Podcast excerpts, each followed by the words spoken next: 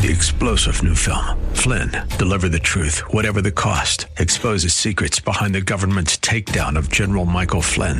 Flynn knew what the intel world had been up to. He ordered the first audit of the use of contractors. This set off alarm bells. He told the truth. He was the most dangerous person for Donald Trump to hire. They had to get rid of Flynn. Flynn, Deliver the Truth, Whatever the Cost. Available now. Watch it today. Go to SalemNow.com. SalemNow.com.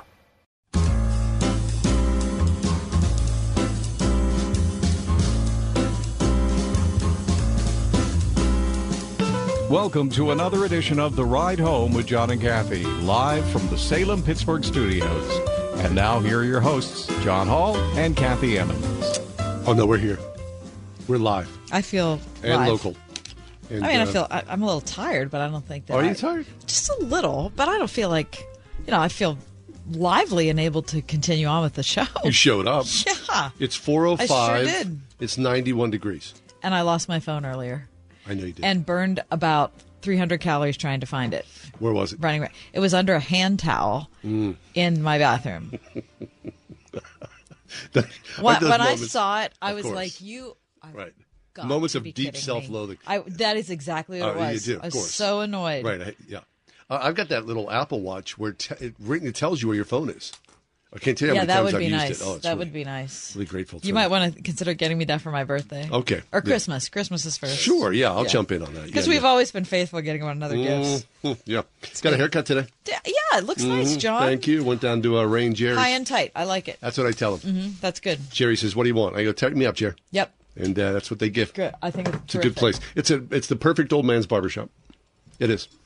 Okay. Yeah. Just kind of sit What does there. That mean? Just kind of a conversation, laid back? It's some guys in the chairs, blah, blah. You can talk or not. You can take a little snooze while, someone's cutting your hair. It's low maintenance. I've never snoozed while somebody's cutting my hair. Have you done that, actually? Yeah. More often than not. You fall asleep? Yeah. While someone's cutting your hair? Sure. What do I care? You don't do that? Aren't you talking to them? No. I mean, a little bit. Hey, what's going on? Blah, blah, blah, blah, blah. And then I got... Some guys want to talk all the time when they're in the chair. I'm not going there for, social time. I'm there for the guy to do his job. He probably talks to you. And you're going to sleep? Yeah. I shut my eyes. I close it up. And, Lexi, ever you fallen asleep when you were getting your haircut? I mean, I've gotten close to falling asleep, but I have never done it. Of course not. I do it. I look forward to it, actually. I keep myself awake for it. I got a 15-minute snooze. I pay the guy $15, and I'm out the door. Okay. Yeah. That's how it is, that's all. Coming up on today's program, let's see, in the 5 o'clock hour, we'll talk about finding our identity in Christ. Also, Irish parents are taking action on smartphones because of all the information we all know about how bad it is for the mental health of kids in particular. Don't mess with the Irish. Also, does this make sense? Always. Coming up at 5:25. Okay, very good. And then in the 4 o'clock hour, Harvard named the worst university for free speech. Harvard? Really? That's a boatload of money to send your kid to Harvard, isn't it? Doesn't make any sense. Oh, yeah, okay. Ridiculous. All right. We have a full show. We sure do. You want to do a little Spotted Lantern update? I don't think we should. Okay. I mean, there seems to be a lot of them. This is the epicenter of the lantern fly. Yeah, and they're inside. Infestation in Allegheny County. And outside. Yeah. Uh-huh. They find their way around. They're all around this building where we work. They're all over our cars. Everywhere. They're in the parking lot, on the windows. Mm-hmm. They show up inside. And in secret hiding places. That we can't. That's all we're saying. It's just, it's been a hard day. All right, that's news-wise. Let's look at the top four at four. Kath, give us to us, please. The top four at four. It's Wednesday, September 6th, 2023. Mm-hmm. Number one. A Russian missile strike on a market, John, in an eastern Ukrainian city killed at least 17 today. As U.S. Secretary of State Anthony Blinken arrived in Kyiv on an unannounced visit. Blinken's trip aimed to assess, according to today's Wall Street Journal, Ukraine's according to CBS, aimed to assess Ukraine's three-month-old counteroffensive and signal continued U.S. support for Ukrainian efforts to drive out Russian forces, even though there are some Western allies expressing worries about how much progress we've really had after 18 months of war. CBS News correspondent Imtiaz Tayab, and that's a guess, said Blinken's visit was the first to Kyiv by such a senior U.S. official since the start of the Ukrainian counteroffensive. And just hours before he touched down, Russia also aimed a barrage of missiles at Kyiv for the first time in about a week. Fortunately, most of those were intercepted by Ukrainian air defense. Blinken's visit, of course, expected to announce the new military aid between $175 million and $200 million. Read more about that, as I said, at CBS. Number two, limited archery hunting, John, will be permitted in two Pittsburgh parks this year.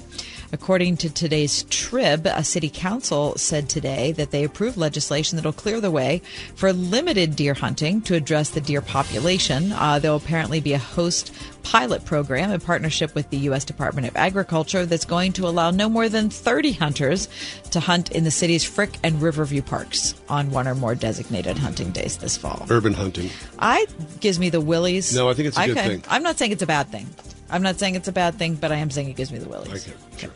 Number three, Ben Shelton. Have you ever heard of Ben Shelton? No. No, I bet you haven't. He'd never played a U.S. Open night session, and that's tennis I'm talking about, until he stepped onto Arthur Ashe Stadium last night, had never played in a U.S. Open quarterfinal. He was unseeded, unfavored, and had lost more singles matches this season than he'd won. And yet, the 20-year-old from Atlanta smacked 50 winners on his way to a 6-2, 3-6. Nice. 7-6, 6-2 victory and a Grand Slam semifinal date with Djokovic. Outstanding. I mean, that's really exciting. That's He's 6'4", from the University of Florida, and wow. He just became the youngest American to reach a U.S. Open semifinal in more than, count them, 30 Whoa, years. How exciting. 30 years, both the men's and women's side. Hey, We've got Americans. I mean, that's really shocking. You could do that. And number four, a weird animal story for you. Thank you. A South African conservation group called African Parks has announced it is set to release 2,000 southern white rhinos into the wild in what is said to be one of Africa's largest rewilding programs of any species. And that is your top four at four. How many? 2,000 southern white rhinos over the next 10 years. That is so cool. Isn't it? Holy smokes. Listen, this guy, like? There's a guy who owned something called African Parks, and he spent his entire fortune, all of his life savings, trying to care for rhinos. He did it for 30 years, but there was too much financial stress. He couldn't keep this enormous property going, and so he was really terrified because he thought, if I can't keep this going, then poachers are going to come in, and all the time and energy I've put into this saving these animals is going to be for naught.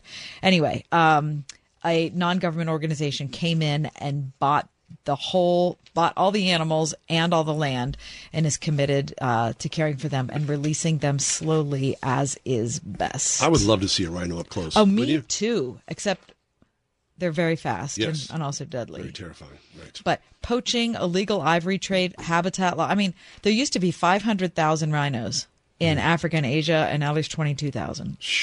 Wow. Well, God bless those people. Anyway, it's a really interesting story. I've just kind of given you the outside, but you can color in the lines if you go to ABC News. Excellent. All right, that's enough, a lot to digest, but we're going to move forward here with the show. I want to say hi to our friends at WAVA in Washington, D.C., in the nation's Beltway. Coming up next, on grieving and the fragility of life.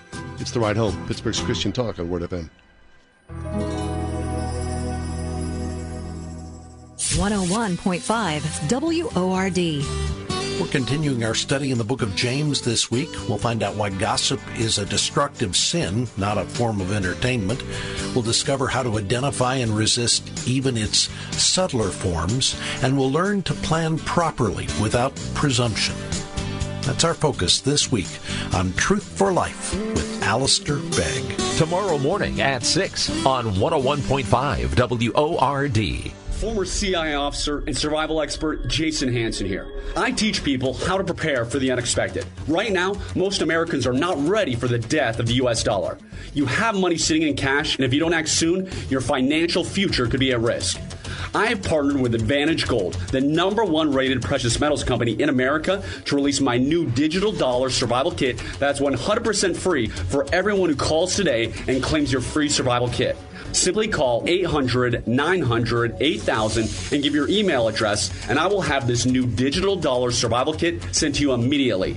Call 1-800-900-8000 now and claim your free kit, and also mention my name, Jason Hanson, and see how you could also qualify for $1,000 in free silver. Supplies are limited, so call right now before it's too late. Call 800-900-8000. Advantage Gold is not an investment advisor or a tax advisor. Check with your financial advisor before investing. Call 800-900-8000. Donald Trump warned America. The U.S. dollar is under attack, and it's becoming less and less valuable by the day. Hyperinflation and speculation is killing your retirement.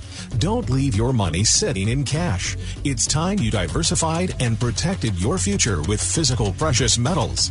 Call Advantage Gold at 800-900-8000 and get your free digital dollar survival kit and learn how you could get up to $1,000 in free silver today. Call Advantage Gold now at 800-900-8000 to get your free digital dollar survival kit, and you may qualify for $1,000 in free silver. Advantage Gold is the #1 rated gold and silver company in America. Your future is precious. Protect it today when you call Advantage Gold. Call 800-900-8000 now. Advantage Gold is not an investment advisor or a tax advisor. Check with your financial advisor before investing. That's 800-900-8000. 1 in 10 people you'll pass today are food insecure, many of them children. Your donation to Greater Pittsburgh Community Food Bank will directly help feed over 700 kids a day through summer and after-school programs across Allegheny County. And through their partnership with hundreds of schools and community organizations all over Western PA, you'll help to increase access to free meals for kids year-round. Visit pittsburghfoodbank.org today to donate or become a volunteer. pittsburghfoodbank.org. Do you remember the first time someone that you knew or loved died? Remember that? I was probably 11, maybe so, 10 or 11. I could not wrap my mind around that. That someone was here today and then gone tomorrow. The fragility of it all. It made no sense to me. And of course... all these years later, it still doesn't. Exactly. It does not. Dorothy Littell Greco is back with us. She's a regular guest on our show, author of Making Marriage Beautiful and Marriage in the Middle. But today, Dorothy's going to talk to us about grieving and the fragility of life. Hi, Dorothy. Hello. How are you? We can't complain. How are you doing? Pretty well. Very hot. Unseasonably hot here in Boston. Yes, in Pittsburgh as well. Unseasonably hot here as well. 91 today, and all is well. Yeah, same. Yeah. It's good. Dorothy, I'm sure, you know, hearing what John said, it resonates with all of us. It's just, you know, death is so non-understandable, I guess is the best way to put it.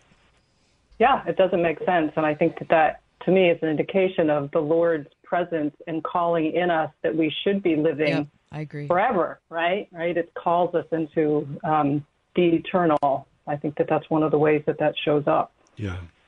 So, I mean, as a 10-year-old, it made no sense. But then, of course, as you grow older, your circle widens, and people that you know and love, they pass. Sometimes suddenly, sometimes painfully slow.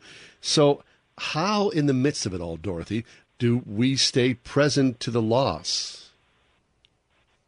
Yeah, that's really hard, isn't it? Because nobody really wants to deal with sadness or grief or loss. Those are not happy feelings. And particularly, I think, in our culture at this time, that's what we all gravitate towards. So I guess that for myself, for the process that I've had to go through in the past 10 years in particular, I think that there are several things that I could bring up, and you can let me know whether any of them resonate with you. Yeah. The first would be to not run away when the pain surfaces or washes over us. I wrote in a Substack last week, our son witnessed a fatal head-on collision when he was coming home. And it was, you know, very traumatic for him. And for me, it triggered, so I had some losses that had been piling up that I hadn't accessed. Like, I was very busy. I just kept kind of pushing them to the side. And listening to him talk about what happened and sitting with him made the pain just surface. So I think that that's probably the most important thing for us, is not to push it down, not to pretend it's not there. And then when it comes, for us to not self-medicate, which is often just like, you know, the easy go-to, right? Whether it's mm-hmm. food or drugs or zoning out on media. There's so many ways that we can just say, I can't deal with this. I don't want to deal with this.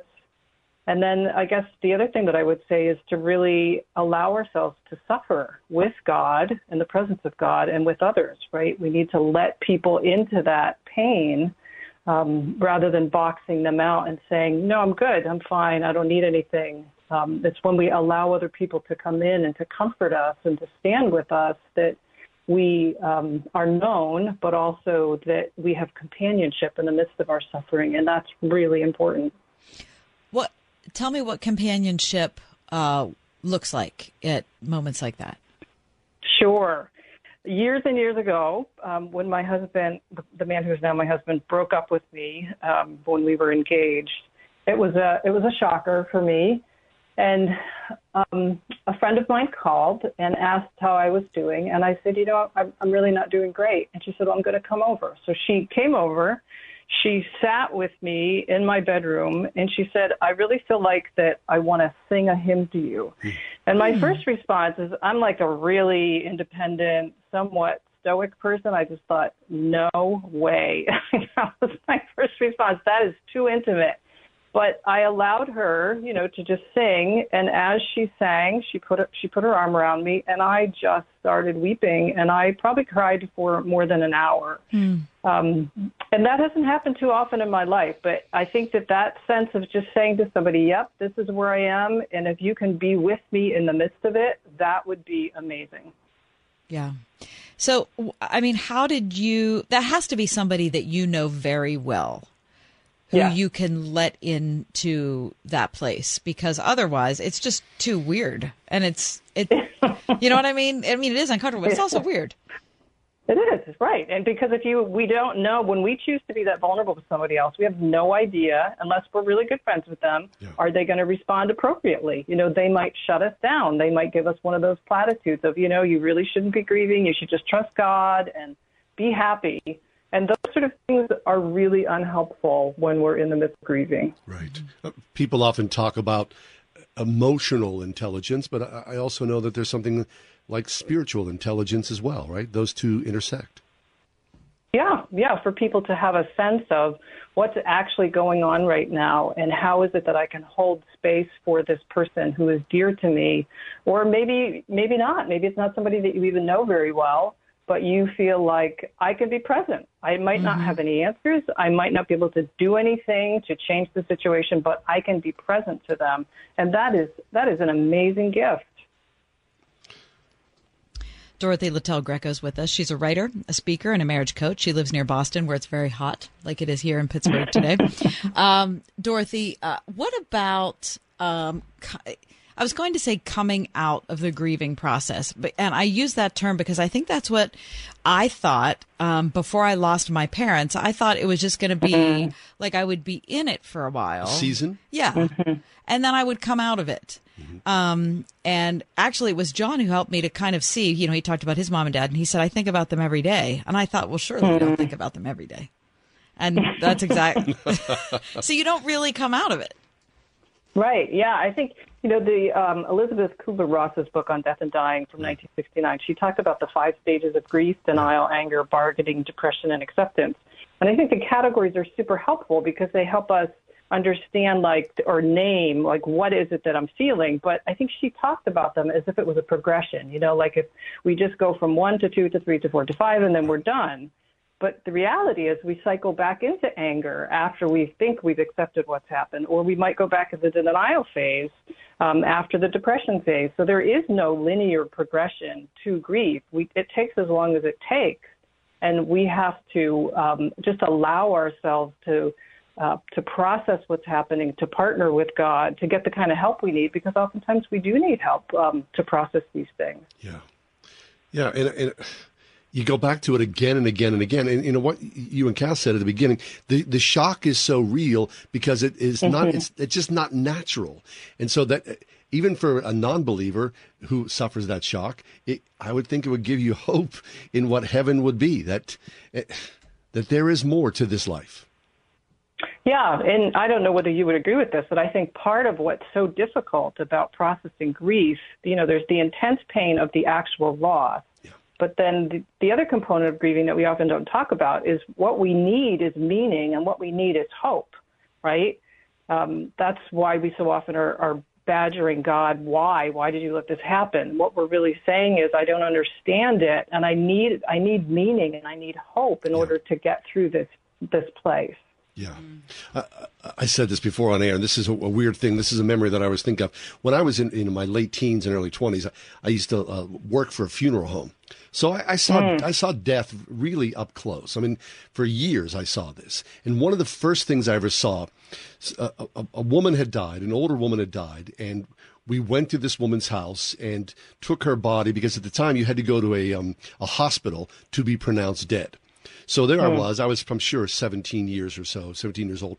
And the son was at the house. And, of course, he was grief-stricken. He was wailing. He was deeply moved by the sudden loss of his mother. But when we got to the hospital, this was the weirdest thing I ever saw. The son sort of turned something else, and he was essentially, for lack of a better phrase, he was hitting on a nurse.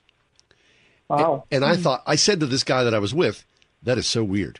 And this guy that I was with, who was a mortician, he said, John, death is weird. So all bets are off on how people respond to that emotionally. Mm-hmm. Yeah. And I thought that was pretty wise. I mean, it was a strange scene, but I mean, everybody makes it up on their own accord. Right. It's a very personal thing. But gosh, John, what an intense job for you to have. That I can't even imagine all the things that you had to see and process. It was an excellent job. I mean, talk about emotional intelligence, to be with all those people day in and day out, and all the different situations I found myself in. I loved it, but I'm glad I'm not a mortician. Yeah, and it's not for everybody. Yeah. It is not. Not for everybody. No. Dorothy, our time's almost up, but I guess I want to go back to something that you said a few minutes ago, kind of when we started. You said, the incredulity with which we greet death is just a sign that it wasn't, we recognize in our deepest parts that wasn't meant to happen. Right. The other thing I think is by medicating ourselves, and I don't mean with pharmaceuticals necessarily, but with whatever, trying to get away from the sadness of it, I think we don't appreciate the truth of the resurrection. And I'm saying this specifically for believers in Jesus. So if you're a listener to the show and you think, I don't believe anything, this might seem weird to you. But for those of us that do believe in Jesus, if there really is a resurrection, then that was the defeat of death. And death really is the enemy. Death was not like a good friend who came in and relieved their suffering. Right. Death is not our friend. Death is the enemy, and death was defeated. So I think that has to enter into the believer's rationale when they're trying to think through it. That is so wise, Kathy. I'm so glad that you said that. Yeah, I think you're absolutely right. And that is what gives us hope in the midst of these kind of losses, right? Yeah. So just for you, Dorothy, I mean, you think about this, obviously, write about it, pray about it. What's your takeaway here in grieving and the fragility of life, right? People listening right now, I'm sure, are going through, if not, near before that process. Again, I think just, staying present to what's happening, trusting that if you allow yourself to feel, it's not going to last forever. The tears are not going to go on for days and days and days. And I think that for some people, that is why they resist it, because they're afraid that if they enter into the pain, it'll just suck them down into a vortex. Yeah. So I think believing that it will lessen, but it will take longer to lessen if you don't accept the reality of what happened and allow yourself to feel deeply. That's good. That's good wisdom. Dorothy, it's always a pleasure. We really enjoy our conversations with you. Thank you. I really enjoyed being with you guys. Thank you. You can check out the book, Making Marriage Beautiful, or Marriage in the Middle, both by our guest, Dorothy Littell Greco. And the Substack as well. It's an excellent read. Yeah. She's here. Very deep and interesting. Dorothy Littell Greco. Coming up next, Harvard named the worst college for free speech. Doing It Right Roofing, Siding, Remodeling, now offering their Labor Day special of 15% off any new roof or siding replacement job signed in the month of September. Restrictions apply. Visit roofingcontractorpittsburgh.com or call 724-NEW-ROOF for details. Right, call Doing It Right. Attention taxpayers, ready for some bad news? With $80 billion in new funding from Congress, the IRS has launched their most aggressive hiring campaign ever to ramp up enforcement. If you're ignoring your taxes, don't delay another minute, because your paycheck, your bank account, even your home or business could already be at risk. Now, here's the good news. Optima Tax Relief, America's #1 tax relief firm, can get to work immediately, helping to protect you from the IRS. A+ rated by the Better Business Bureau, their tax attorneys and licensed professionals are experts at resolving tax problems. Let them help determine if you qualify for the Fresh Start Initiative or other powerful IRS tax assistance programs. Take control. Call Optima Tax Relief now for a free consultation. Call 800-965-1433. 800-965-1433. 800-965-1433. Optima Tax Relief. Some restrictions apply. For complete details, please visit OptimaTaxRelief.com. Hun, we need to stop putting off getting life insurance. I know. It's just been so busy, and I'm sure the cost is out of our budget. Well, Jen told me that they got a $500,000 term life insurance policy from Ethos for less than $23 a month. All online, with no complicated forms and no medical exam. All they had to do was answer a few health questions. Wait, no medical exam and all online? I know, right? It's not easy to think about, but if something happened to you, James and I would be... Okay, I get it. Let's get a quote from Ethos right now. Wow, you were right. There's no medical exam. And Ethos makes the whole online process fast and easy. And look at these rates and coverage options. It's great protection and totally fits our budget. Ethos. They've removed all the barriers from getting coverage. Go to checkethos.com to get your free online quote. That's checkethos.com. Quote based on a healthy, non-smoking 30-year-old male with a 20-year term policy. Rates may vary. Roofing, siding, or remodeling? Want it done right? Call Doing It Right. 724 New Roof. We are everywhere. On your radio at 101.5 WORD-FM Pittsburgh, at wordfm.com, the Word FM mobile app, iHeart, TuneIn, and Odyssey. Would you risk crossing a street busy with traffic, against the light, wearing a blindfold? Probably not. Other risks aren't as obvious, but could be just as deadly, like the risk for type 2 diabetes. Take the free diabetes risk test to learn if you're at risk. Go to diabetes.org/take the test or call 1-800-DIABETES and stop diabetes before it stops you. A message from the American Diabetes Association.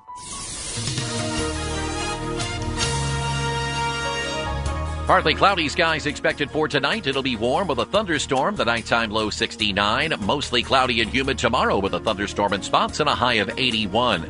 A thunderstorm in spots tomorrow evening. Otherwise partly to mostly cloudy skies. Humid, low 64.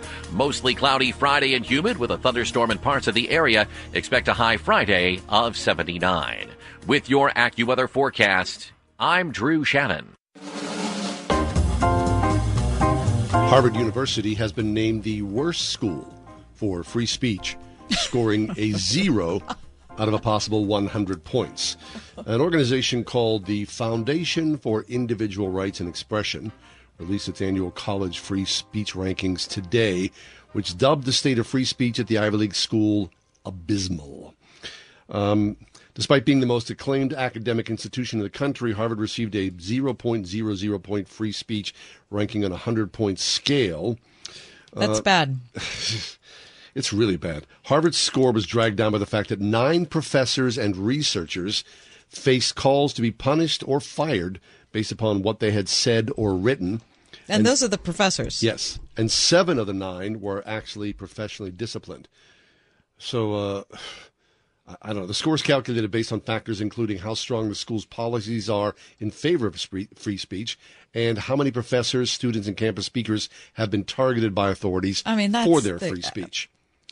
What the heck? I mean, what's it cost to go to Harvard, do you think? $70-80 grand probably, a year, maybe? Mm-hmm. Probably.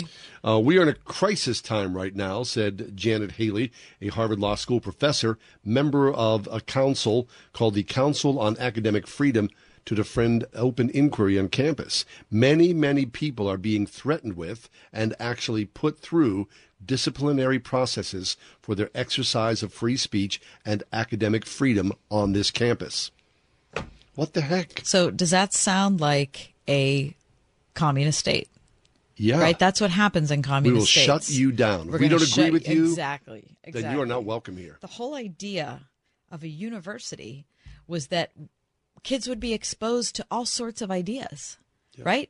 That you would be able to have enough knowledge and wisdom to sort through them. Yes. And to think, okay, well, that's not something I agree with, or that is something I agree with. Not that we're protecting kids from what we think they shouldn't be exposed to. Exactly. And of all places, Harvard University. I mean, it's just absolutely crazy. So an echo chamber exists there. Right. You're sending your kid there. I mean, right. Remember this whole thing about affirmative action from the Supreme Court a while ago and, you know, legacy admissions and all that. Right. It's just like.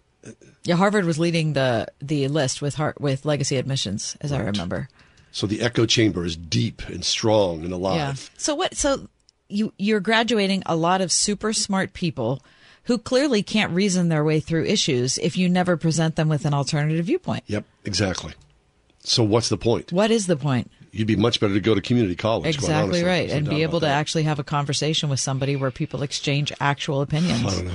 Good night. Okay. After the break, we're going to come back with Chris Martin, the top 10 websites and what they tell us about the internet. I wonder what the top 10 websites on the internet are. I bet you 8 out of 10 of them are porn, don't you think? I guess you're probably right. We'll find out next. Stay with us. Pittsburgh's Christian Talk. 101.5 WORD.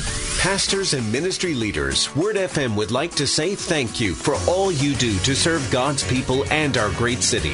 Come have lunch on us Thursday, October 12th, aboard the Gateway Clippers Empress. It's our Pastors and Ministry Leaders Appreciation Cruise, a free event for senior and associate pastors, ministry leaders, and their spouses. Enjoy fellowship, a great meal, and beautiful views of our city skyline. Free tickets will go fast, so reserve now at wordfm.com. Ron had a tax problem he just couldn't handle on his own. I owed the IRS taxes for over 5 years, but I didn't have any money to pay the taxes. Those years cost him dearly. Most of it was fees and interest. It was horrible. Ron finally called in the pros. I called Optima Tax Relief, and boy, am I happy I did.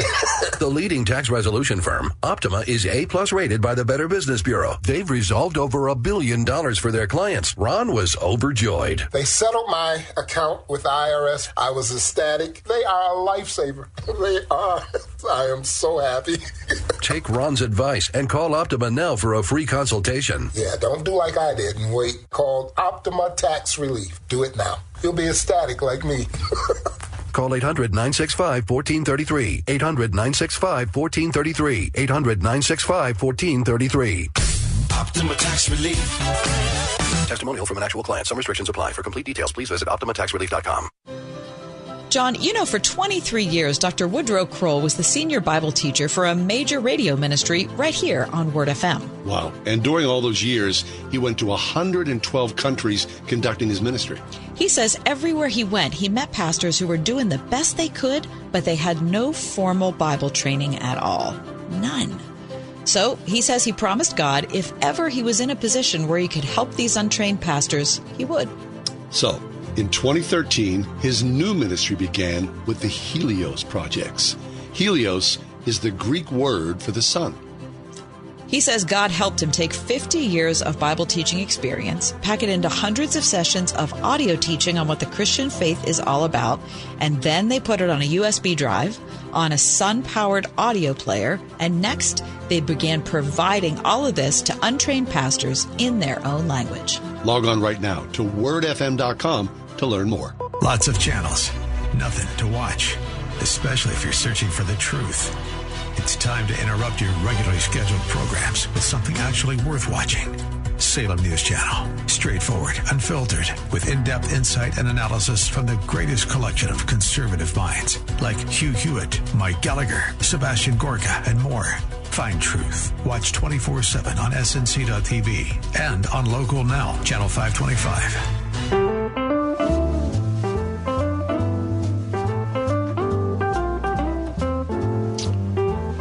What do you think? What do you think some of the top internet sites are? Amazon. Sure. Yep. Probably sports. Instagram. Instagram. TikTok. Instagram. Right. Mm-hmm. Yeah. Sure. Sure. Facebook, of course. Mm-hmm. And I wonder what that means about us, right? The most visited sites have to have sort of an imprint of who we are as a country, right? Yeah, and what we think is important. Yeah. Chris Martin's back with us. Chris, a regular guest on our show, content and marketing editor at Moody Publishers, social media and marketing. He's also the author of Terms of Service, The Real Cost of Social Media. We'll talk about his latest release as well. But Chris, welcome back. How you doing, friend? I'm good. How are you guys? We're good. Yeah. Nice to hear from you again, Chris. It's been a while. Okay, so do you know the top websites on the internet? Yeah, so I mean, you know, you could look at, there are like probably 100 different sources of data you could find, you know, that might have slightly different top 10 lists. But I looked at a few recently because I saw a tweet that had a summary of the top 10 websites in the world, and I wanted to write about it. And so when I went back to find the tweet was gone. So then I just found a few different top 10 lists and kind of found the one that was had the most overlap, if you will. And so let me say first, this is not the definitive list, okay? Because depending on how you count and what sites you include or don't include, just based on genre, there may be a few missing here that should be at the top. However, the top 10 websites in the world, I'll run through them very quickly, are the following. And this is the world, not just the U.S. Okay. 1, Google. 2, YouTube. 3, Facebook. 4, Instagram. 5, Twitter. 6, Baidu, which is a Chinese search engine, I believe. Wikipedia is number 7. Yahoo is number 8. Yandex, which is a Russian search engine, is number 9. And WhatsApp is number 10. So what's funny is I heard you guys talking right before I got on. Amazon doesn't crack the top 10. Really? How about that? Which is wild. Yeah. So Google. Wait, hold on for a minute, Chris. Google, YouTube, Facebook. What came after Facebook? Instagram. Got it. Okay. Mm-hmm. Yep. Twitter after that. Okay. So really, Google and YouTube are 1 and 2, and depending on how you categorize YouTube, there's some way to say it's a search engine. Some people say it's a social media platform. It's kind of a hybrid of both. Right. But Google Alphabet owns both of those. So one company has the two biggest websites in the world, Google and YouTube. And then Meta has Facebook and Instagram at 3 and 4 and WhatsApp at 10. So two companies own 5 of the top 10 websites in the world, which is kind of crazy. That's kind of creepy, right? Yeah. Yeah. And the other thing that's crazy is like in the list, we really have the following. So we have 4 social media platforms if you don't include YouTube, 4 search engines if you put YouTube as a search engine, 1 crowdsourced encyclopedia, which is Wikipedia, and 1 media site, news site, former search engine in Yahoo. What we don't have is there are no streaming services, like Netflix isn't there, Hulu, pick your favorite streaming service, not on the top 10, and Amazon, and no shopping around the world, no shopping. Alibaba, which is is like kind of like the Amazon of China, it's not on the top 10. So I think it's really super interesting that 4 of the top 10, 5 if you count YouTube, are social media platforms, and even search engines you could kind of say are social media because really those are just aggregating all the content people around the world create into one big site, you know? Right. Okay, Chris, so knowing that you were on air today, and we're going to talk about this, I was really struck by today's headline in the New York Times, which says this: in its first monopoly trial of modern internet era, United States sets sights on Google. So a 10-week trial is about to get underway with efforts to rein in big tech. I mean, Google estimated $1.7 trillion. Yeah, it's absolutely insane how massive these companies are. I'm not a lawyer, though I sometimes wish I was, especially when it comes to this kind of stuff. And I don't know what legal case the U.S. has against some of these companies, but I think there's a logical case against a lot of these companies. Anyone who kind of knows what's going on can kind of see the coagulation of power and influence at the top of the most visited websites in the world. And of course, a place like Google or Facebook could say, hey, anybody can go out and make a search engine. Anybody can go out and make a social media platform. We're not squelching competition. But when you really start to dig into a lot of their practices and how they historically have operated by buying up anything that comes close, like Instagram, for instance, or YouTube. Google bought YouTube. They didn't just spin it up themselves. All of these big tech companies, website companies in particular, are known for snapping up, buying anything that looks like it's close to competing. And so I do think all of us should just kind of be careful and not, you know, I care less about some sort of political agenda than I do about our like personal data and things that, you know, things that we can not really get back if that Pandora's box is opened. And so I think we should all just take care with what we're posting online and recognize that a lot of this data is running through some of the same channels and that we lose our handle on it when we share and post whatever it is we want to share and post. Yeah. I mean, but for me, I mean, seriously, that ship has sailed so long ago as far as my personal information. I mean, I'm just resigned to the fact that I'm owned. Yeah. Yeah, I understand that mentality. I totally get it. And I have a few friends who we go round and round on these things. And I think when it comes down to like what you want to try to take back or what you want to refuse to give up. For instance, like this is a conversation I have a lot around our daughter, and we're about to have a second daughter in 3 weeks. Excellent. We don't post any pictures of our daughter on the internet. Now, in some sense, it's like, oh, well, of course. But then in another sense, like you can imagine we have some family members who are like, come on, really? Like everybody posts pictures of their kids to Facebook. You're going to deprive us of that.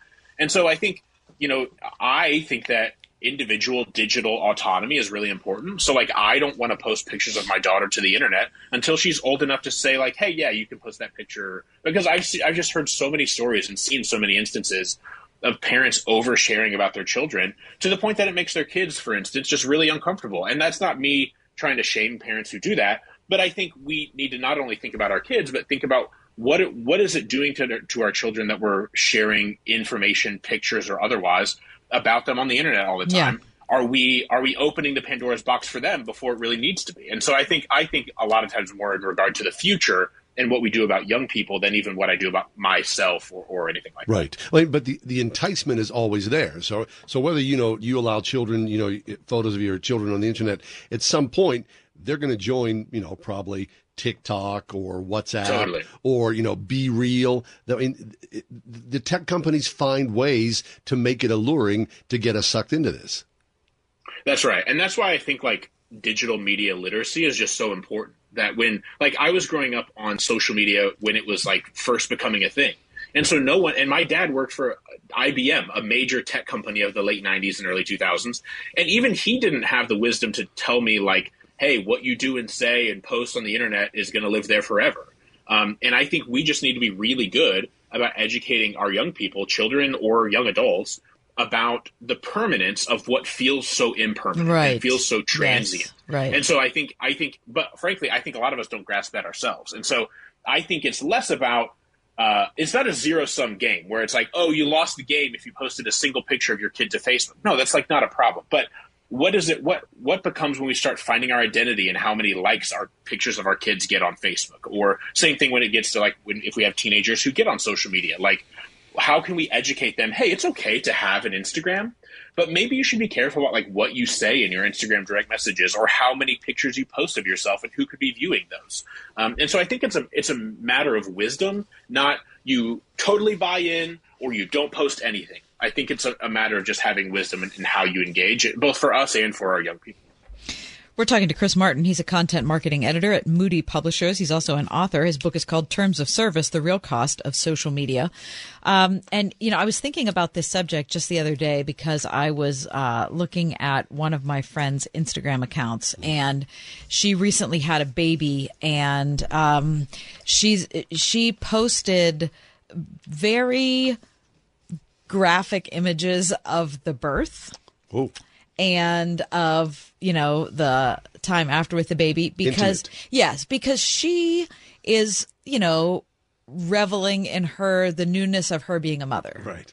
And all I could think of was this kid, when he grows up, is going yeah. to have all of these pictures of him that are all over the internet. Mm. And that, yep. like that, I don't think she's thought that far ahead. And that's like, there are stories coming out now. I can't think of any off the top of my head. I think I've read a couple in maybe New York Times or even The Atlantic, because it's getting to a point like we're far enough along in the social media landscape and life cycle now that there are teenage children who have a warped sense of self and are like intensely embarrassed and have like body image issues and things like that. Yeah. because of how their childhoods were shared as children and because their parents weren't thinking about the effects it would have on them when they get older. And so I think we just need to pay attention to these things and take care and recognize that our means of self-expression may not be worth the price our kids pay for it 10 or 20 years down the road. That's really good. And Chris, I wonder, you know, as you said, you know, self-reflecting, you know, you an early child of the internet. I wonder, you know, at some point when you're 50 or 60 or you're 70, you go, I am so exhausted by this. Yes. I am totally done with this. I'm going to strip all this stuff away and, you know, be a Luddite and, you know, disappear down a hole. Yeah, well, you know, I'm about to have a second daughter here pretty soon, and I'm pulling back from writing so much about social media as I have and doing a little bit more creative writing, fiction writing. I think, frankly, John, I think that time is approaching us very quickly.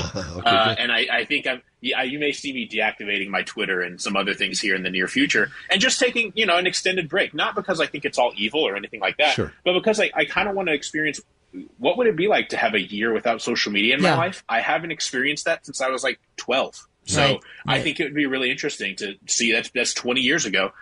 You know, what would it be like to totally get rid of this stuff for a while and then go from there and see what it looks like to reintroduce a few things here and there.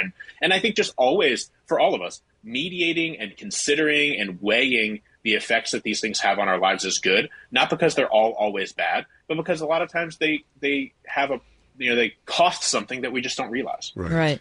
Remember the Baby on the Nirvana album? Oh, sure. Oh, yeah. That was the first time I really thought about the fact that, I mean, we've all seen that album cover a jillion times. Right. But that's a kid. That's a person. And there was a story after that. I mean, that kid sued. Yes, exactly. Right? Of course, he lost in court. Yeah. But that's going to be repeated all over the place. Right. It has to be. Chris, you think? Totally. Yeah, totally. I totally believe that. And I think there are extreme examples of this. Like we just had the mom who was arrested in Utah for abusing her kids for YouTube videos. Like she was a really popular. Yeah. So that's an extreme version. But I think that kind of stuff in like really minor ways that isn't abuse, but is maybe just like using children or using young people for content is happening all over the place. Yeah. And I just think we should be careful of it in our own hearts for our own kids or even family members that I just think that. We need to be increasingly aware of how permanent online things are, and whether we're taking a picture of a family member who's even an adult or whatever else, just considering these things and how they may affect people down the road. So just thoughtfulness is, I think, the key for all of us in this. Very nice. Well, with that thought in mind, tell us about your Substack page. Yeah. Well, and so I've stopped writing. In fact, yesterday was my last newsletter through Substack, Dreams of Service. Okay. For a while, I'm taking a long sabbatical. I'm going to go write some fiction I'm actually proposing a children's book or two in the next couple of months. Very cool. I'm taking a little bit of a break, but I'm always reading these things, and I'm not stopping caring about social media. I'm just stopping writing about it a little bit. So I'll be happy to continue to talk with you guys and see what's going on in the world of the internet. Excellent. Well, good. So, Chris, the next time we speak to you, you will be a new father once more. That's right. Maybe on Little Sleep, and we'll see how it goes. Well, that's really exciting. Congratulations, Chris. Thank you. Thank you guys so much. Our great pleasure. Chris Martin. Okay, the Substack is gone, but he's still out there as an author. You can find him on the internet easily. Terms of Service is the book, The Real Cost of Social Media. We'll take a quick break, come back. Your movers. They know all and see all. Forget about the internet. Doing It Right Roofing, Siding, Remodeling. Family owned and operated since 1984 and home of the lifetime workmanship and labor warranty and no money down. Call 724-NEW-ROOF or visit roofingcontractorpittsburgh.com for details. This is an urgent announcement for anyone that's $10,000 or more in debt. Before you make another minimum payment, you need to know there are special programs that can completely free you of your debt. Total Financial Freedom can help you become debt-free in months instead of years. Resolve your credit card debt, signature loans, department store cards, internet loans, and timeshares. Call now at 800-533-6605 for a free consultation. For 16 years, Total Financial Freedom has helped thousands get out of debt. You can feel confident when calling because Total Financial Freedom is A+ rated by the Better Business Bureau and a Christian-owned company. Don't get stuck in the endless cycle of payments. You have the right to get your debt resolved and substantially reduce your monthly payments. Call Christian-owned Total Financial Freedom now at 800-533-6605. That's 800-533-6605. 800-533-6605. Weaving its way through the heart of the Holy Land is a well-worn path that once felt the footsteps of our biblical faith heroes, Abraham, Isaac,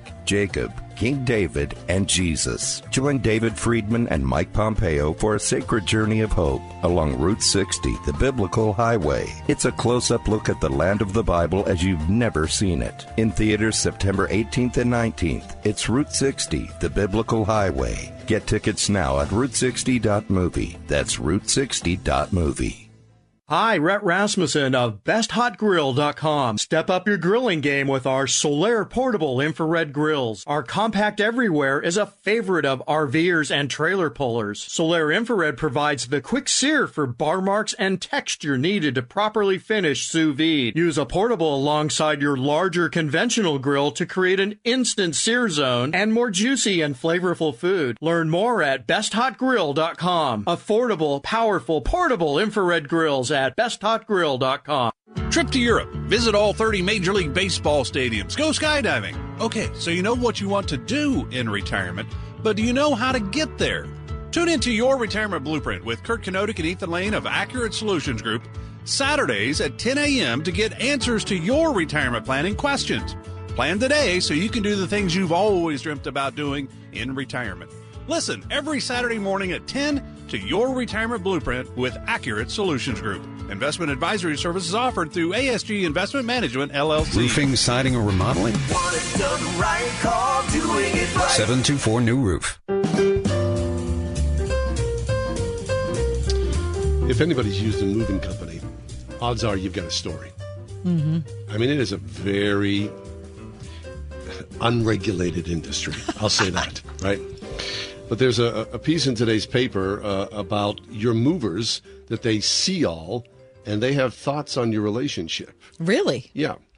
So the story is essentially... I never considered how much movers would... Really? I mean, obviously it makes sense, but I just never considered it. So there's a guy who's in Manhattan. His company's called Piece of Cake, and he was helping a couple who were splitting up, right? And so the spouse said, told us, pack that and take the chair. And the other one standing next to him said, no, you cannot pack that and take the chair. He said, we were in the middle of a fight for 9 hours as we were moving. At the end of the day, they just decided not to split up and forget about everything. So they gave them a full refund of $2,000 for the day. I mean, that sure is generous, right? So the moving company didn't charge them? Nope. Well, that's really nice. Moving companies, they say, are like flies on the wall. And people don't hesitate to share their sense of, relationships, their petty grievances, and the weird stuff that they pack. An organized, well-packed apartment and a chaotic, filthy excuse for a move-out can both be reflections of relationship. It also can be telling when only one person is present. Mm-hmm. Once when he arrived, he said to a house to move out a woman, about five of her friends were there to help her pack the things in a very rushed process. He said it was obvious they were sneaking her out while the husband was away. We were asking, what else should we take? The television? And she abruptly decided that we take the television, and we started worrying that we were robbing the place. Oh, my gosh. Mm-hmm. A guy, Lou DeFabio, who's owners of Lou Moves You, said someone made a habit of requesting a move after a breakup, but repeatedly canceled after making up with his partner. The third time it happened, they actually showed up, but were turned away and offered some money for their time. When the person requested a move the fourth time, there would be a customer left saying, you know what, we're not interested in moving you anymore. Get your relationship right. Movers say oftentimes they are like marriage counselors, that it's so difficult and so stressful on moving day. Even in the best of times, of course, if a couple is solid, there tends to be fighting in the process, especially when babies... I never considered that. Oh, my gosh. It is so stressful. I remember being 28 years old, moving from one house into another. Yeah. And we were moving from the north side into the North Hills. And my parents were there, my aunt and uncle were there, my cousin, and some friends. And we were going to move all of our worldly belongings from the north side into the North Hills. In a U-Haul. in a U-Haul. Yeah. And we had to walk up out of the house 28 steps to get to the U-Haul. Okay. So this was not for the faint of heart. So or the weak of heart. Right. So this just tells you how immature I was. Like, I cannot believe I did this. So they showed up in the morning. All these people showed up to help. And I had not yet emptied the refrigerator. Oh, my gosh. And the refrigerator was right by the door. So the refrigerator was going to have to be the first thing to leave. Were they hating you? My dad pulled me aside and said, you cannot ask people to come here help you move and not have cleaned out your refrigerator. Of course, yeah. Now, when I look back, I think, how could I have done that? Yeah. Like, what would make me think that was okay? Like, how could I have gone to bed that night? Thinking, I'm all together. Right. Yeah. And, yeah. So just one of those things that you look back on and think, holy heck, I'm not going to point the fingers at someone else. Because I'm 6 out of 7 of the family, I helped so many of my brothers and sisters move. I mean, I could move in my sleep. There was a period of like 10 years where 2 or 3 people were moving a year, it felt like. I was always moving. So there's something to be said for that. But, you know, it is an unregulated industry. It is. There are a lot of cowboys out there. Wait till you need somebody to move a piano for you. You want to talk about an unregulated industry. Yeah. Holy cow. Anyway, after news and weather, we'll be back at the top of the 5 o'clock hour to talk about what parents in Ireland are thinking and doing about their kids on smartphones. Much more to come. It's the Wednesday edition. It's the Ride Home. 101.5 WORD-FM Pittsburgh. On your smart speaker by saying, play the word Pittsburgh. And on your phone via the Word FM mobile app, iHeart, TuneIn, and Odyssey. In your healthcare. With SRN News, I'm John Scott. Secretary of State Anthony Blinken has arrived in Kyiv on an unannounced visit, hours after Russia launched its first missile attack in a week against the Ukrainian capital. Blinken's trip aims to assess Ukraine's 3-month-old counteroffensive and signal continued U.S. support for Kyiv's efforts to drive out the Kremlin's forces after 19 months of war. Some of Ukraine's Western allies have expressed concerns over the pace of the counteroffensive's progress. Washington officials say possible alternative export routes for Ukrainian grain will also be discussed following Russia's exit from the Black Sea Grain Initiative and its frequent bombardment of Ukraine port facilities. I'm Charles de Ledesma. Stocks are sharply lower. The Dow is down 180 points. This is SRN News. Hun, we need to stop putting off getting life insurance. I know. It's just been so busy. And I'm sure the cost is out of our budget. Well, Jen told me that they got a $500,000 term life insurance policy from Ethos for less than $23 a month. All online with no complicated forms and no medical exam. All they had to do was answer a few health questions. Wait, no medical exam and all online? I know, right? It's not easy to think about, but if something happened to you, James and I would be... Okay, I get it. Let's get a quote from Ethos right now. Wow, you were right. There's no medical exam. And Ethos makes the whole online process fast and easy. And look at these rates and coverage options. It's great protection and totally fits our budget. Ethos. They've removed all the barriers from getting coverage. Go to checkethos.com to get your free online quote. That's checkethos.com. Quote based on a healthy, non-smoking 30-year-old male with a 20-year term policy. Rates may vary. Hi, I'm Olivia, and I'm 11. Some people my age might think water in a basement's pretty cool. Who wouldn't want an indoor swimming pool? But my dad taught me a thing or two about homes. You mean all those times I talked about waterproofing? You were actually listening? Absolutely. I'm like Alexa. Okay, so how does J&D Waterproofing protect your home? By keeping water out of the basement so it doesn't compromise the structure of your home. And... by not giving yucky mold and mildew a place to grow. Pretty good. Dad, I wasn't finished. Oh, sorry. And J&D Waterproofing can save you money. Do tell. By saving you from having to replace your basement appliances from water damage. I couldn't have said it better myself. Got water problems? Don't cry. Call 1-800-VERY-DRY. J&D Waterproofing. 1-800-VERY-DRY. You've all helped support MyPillow and their employees in these tough economic times. Mike Lindell knows this and continues to give back to listeners with deals on his most popular products. Hey, it's John Hall. You've heard me recently speak about the My Slippers, the Giza Sheets, MyPillow 2.0, and more. And great news, the MyPillow 6-pack bath towel sets are back in stock. The proprietary technology makes them extremely absorbent, yet still provides that soft feel you look for in a towel. The set comes with 2 bath towels, 2 hand towels, and 2 washcloths. Regular price of $79.98, and for a limited time, you can get this 6-pack towel set for only $39.99 with promo code WORD. That's a 50% savings. So, go to MyPillow.com or call 800-391-0954. Use the promo code WORD to save 50% on the MyPillow 6-pack towel sets. This is just $39.99 for a set. The deal will not last long. Enter promo code WORD for this special offer and many more.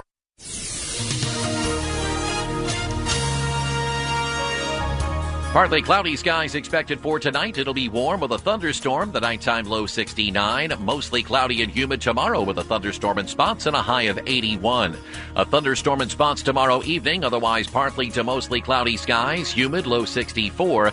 Mostly cloudy Friday and humid with a thunderstorm in parts of the area. Expect a high Friday of 79. With your AccuWeather forecast, I'm Drew Shannon.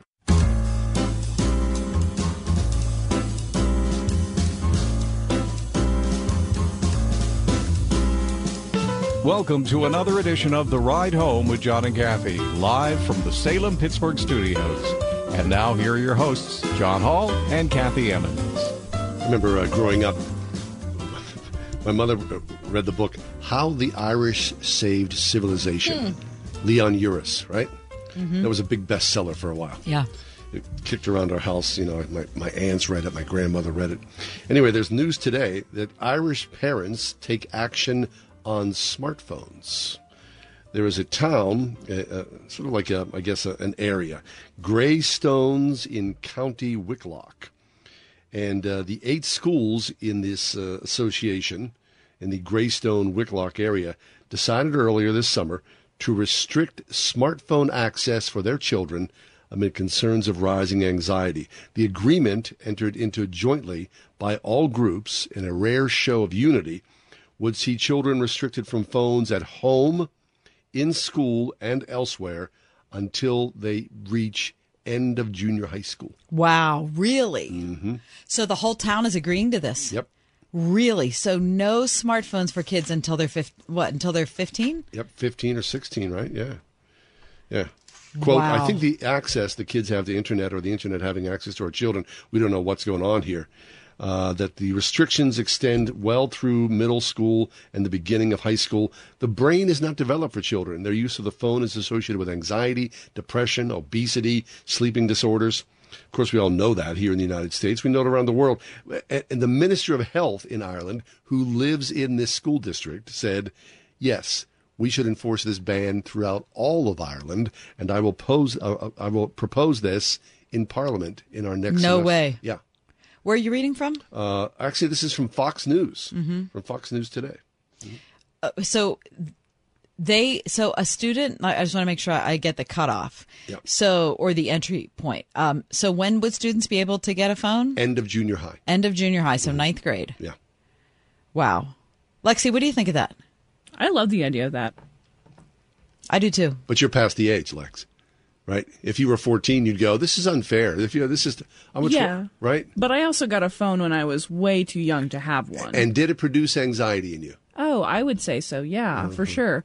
I got a flip phone at 9 years old, but that was because I was in sports and I was in after school activities and my parents wanted a way to contact me. Sure. So I feel like if they are not, because they said smartphones. They didn't just say, because flip phones, you can, right. You would be just fine for the most part. You're going to play Tetris on your flip phone. Yeah, I'll play this little snake game that goes through. But, right. I don't see, especially because if the whole town is doing it, then kids around, the children will not know any better than, my friends don't have iPhones. Why would I have one? You know what I mean? I mean, that whole idea of people that say, well, I need to stay in touch with my kid. Right. I mean... My mom didn't need to stay in touch with me. No, I know, but it's different now. Oh, is it? I think it is. How is it different? I feel like... Tell me. Well, it's... I need to stay in touch. She was like, you be home for dinner. Right, and that was that. That was it? Yeah, but would you be comfortable never hearing from your kids for 3 months? What do you mean for 3 months? Well, kids your age, 40 years ago, could not have checked in with their parents for 3 months. Yeah. That's how it was. But would you be comfortable with that? Probably. I think if everybody else was doing it. Well, if everybody else was doing it. Yeah, but that's a different. Yeah, that's a different. I mean, we can't. This Pandora's box. We're not going back. Yeah, we can't go back. Right. This is. But I do think that regulations around when kids can get a smartphone might. I mean, that could happen. That'll never happen here. You don't think? No, it's a freedom of speech issue. It's not going to happen. You can't block my access to what I want to watch or listen to. You just can't. Well, you can't drink until you're 18. You can't vote until you're 18. It's a speech issue. It's different. I think so. I can't imagine that would ever happen here in the United States. First of all, the internet lobby groups, they're going to pour billions of dollars into making sure that doesn't happen. Kidding me? Their most ferocious users are kids probably, 10 through 15 or 10 through 18. I want to see it happen. Yeah, wouldn't it be? I really would want to see it happen. Look, you know this, that, the guys, Steve Jobs and all those guys, they didn't allow their kids to have smartphones. No, right. Because they knew. Right. I've shared this before, but having this conversation with my kids now who are in their 20s and their friends, they all say that they were the guinea pig generation. Of course. And then when they have kids, they're not going to let their kids have phones when they're that young. Okay, it'll be interesting to see. Right. Because, Lexi, would you keep phones away from your kids? Oh, 100%. Would you? Mm-hmm. Until they're what? Probably in their until they are able to make decisions, essentially, or be more aware. Like Chris was talking about earlier in the program, where he's not going to post photos of his children until they are able to say, oh, yeah, you can post that. Yeah, go for it. I think in the same vein of, if kids understand the risks and are, super aware of the risks, I think once you can give them that and you can have a constructive conversation of, hey, if you have this phone, there's going to be some rules. Here's what we're going to follow. If you break any of these, you lose these things. And you have to be super proactive about. And then the parents are the police, right? You put yourself in the role of policeman at that point. So every little infraction, you're engaged in this whole thing. Yeah, it would be hard, but that's what. Right?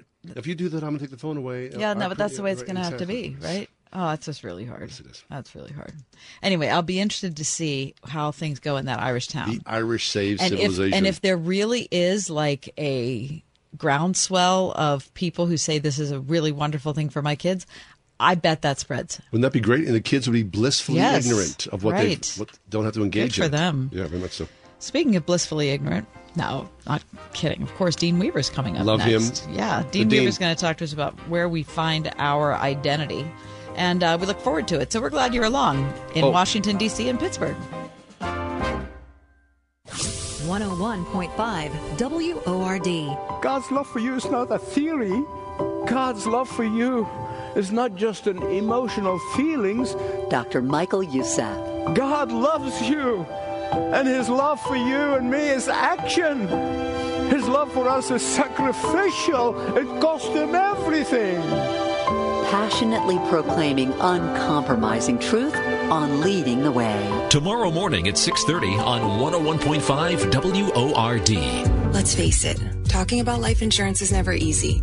But after we watched a close friend lose her husband with no insurance, we decided that wasn't going to happen to our family. Yeah, but shopping for life insurance can be almost as difficult as talking about it. But then we heard about Ethos Life Insurance. They're a new kind of life insurance, built for people on a busy schedule who don't have time for unnecessary doctor's visits, fine print, or hidden fees. Who want to keep it simple.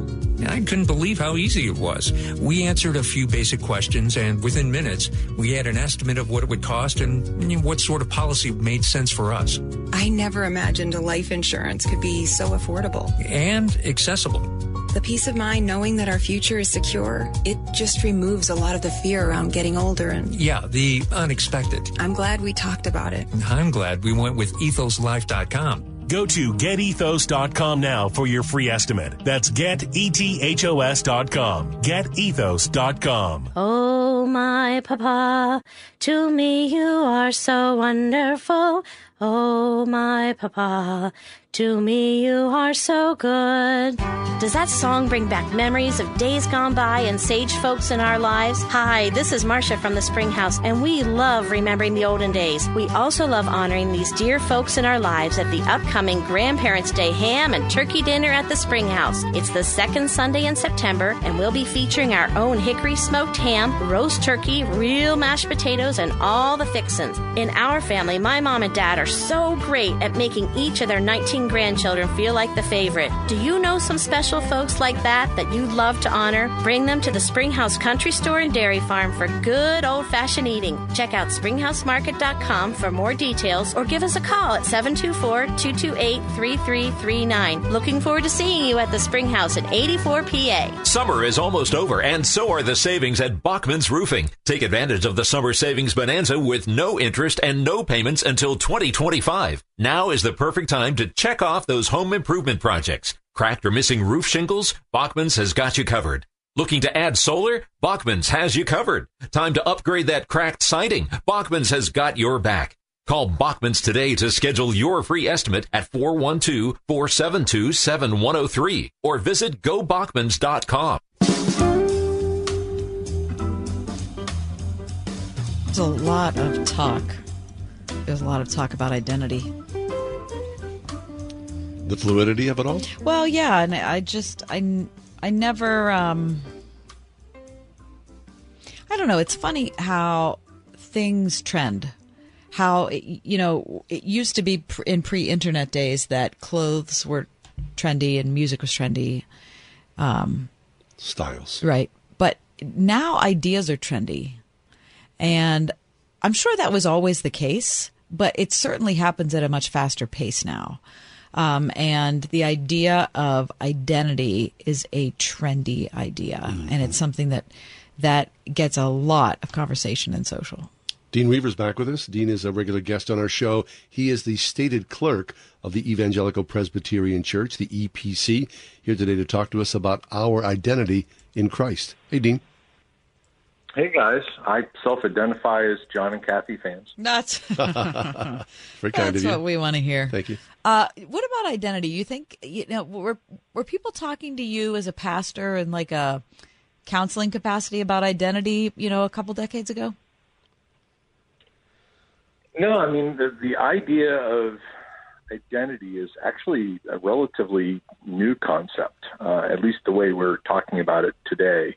And it really goes to something, Kathy, you were saying in the opening to this, which is that Mark Sayers talks a lot about the demonic actually occupying worldviews and ideas as a primary way in which spiritual attacks are occurring today. It doesn't mean that the enemy doesn't act in other ways, but the principalities and powers and the kind of attack that's occurring is principally an attack of ideas, so much so that, you know, even Christians, if you look at like early Romans, have exchanged the truth of God for a lie. We buy into a lot of ideas that are out there kind of in the pop, you know, the more general soup of our culture without ever kind of measuring those ideas against Scripture to saying, is that really true?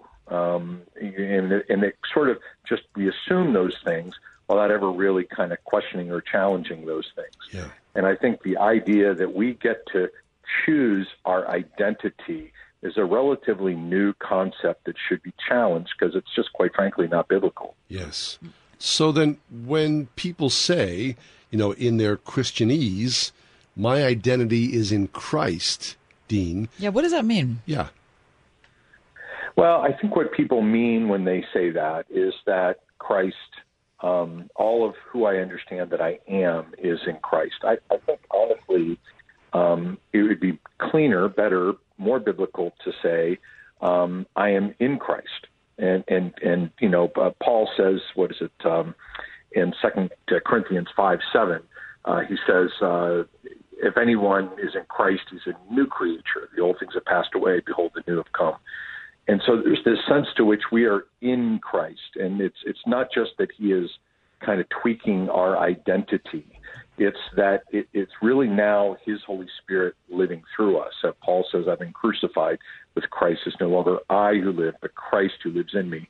So I think, you know, in some sense, to say my identity is in Christ, I think people are well-intended, and I think they're pointing in the right direction. I just think it's more biblically accurate to say, well, no, you're in Christ. And any kind of way in which you might be identified would always be through your life in Christ. So it's not just that I identify as a Christian. That still puts me at a place of idolatry where I'm choosing rather than God having chosen me. I'm still in the driver's seat there. And so I think the question of identity really is kind of has an egocentric quality to it. Like I understand who I am as opposed to saying, well, the Bible actually teaches I'm made in the image of God. It actually teaches that my understanding of myself is corrupted by the fall and fallen. But when Christ has revealed himself to me and I step into that relationship with him, I'm a whole new creation, which means, you know, it's really not up to me to say what my identity is or what I identify as. Those are more human markers that kind of promote human control of human self, as opposed to this idea of dying to self and being found fully in Christ. So I think better language would be to say, I am in Christ. Mm-hmm. In Christ. Whenever I hear this, Dean, I often think of Thomas à Kempis, imitation mm-hmm. of Christ. And in some ways that feels a little more clearer to me in a way. What do you think?